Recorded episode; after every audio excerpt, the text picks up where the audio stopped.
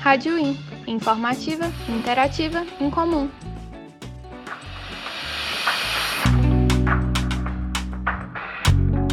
As notícias da semana você confere agora.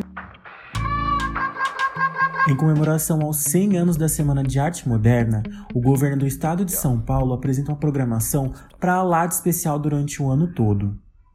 E o membro do Comitê Brasileiro de História da Arte, Marco Pasqualini, fala sobre o impacto da semana de 22. Oi, Gabriel, boa tarde.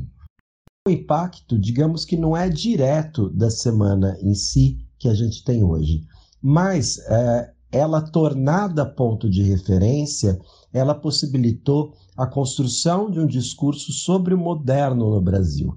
E eu acho que esse discurso sobre o moderno que a gente vai ter, sim, um impacto muito importante até hoje.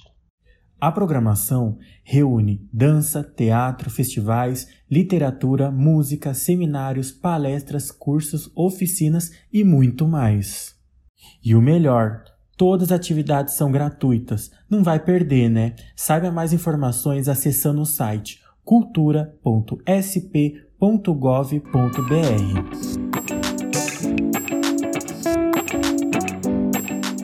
Um levantamento feito pelo Sebrae indica que pelo menos 70% dos mais de 50 mil microempreendedores individuais já atuam no mercado digital. Segundo essa pesquisa, as mulheres são maioria no comércio online, com um índice de 8 em cada 10 microempresárias atuando no mercado digital. Para os homens, os números são de 7 em cada 10.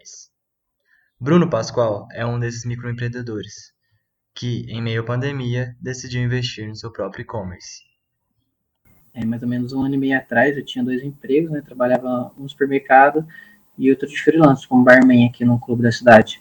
É que a pandemia viu oportunidade e decidi investir no mercado digital. Já tinha um breve conhecimento sobre e abri uma loja na internet. No começo foi bem difícil, mas mais ou menos um ano atrás começou a, a sair algumas vendas e tal. Hoje em dia eu vivo somente da minha loja online na internet. A situação de Bruno não é uma exceção.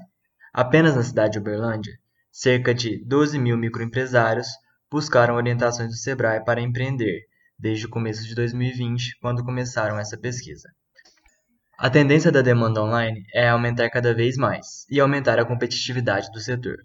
Para dicas de empreendedorismo, consultorias e cursos, acesse o site do Sebrae www.sebrae.com.br.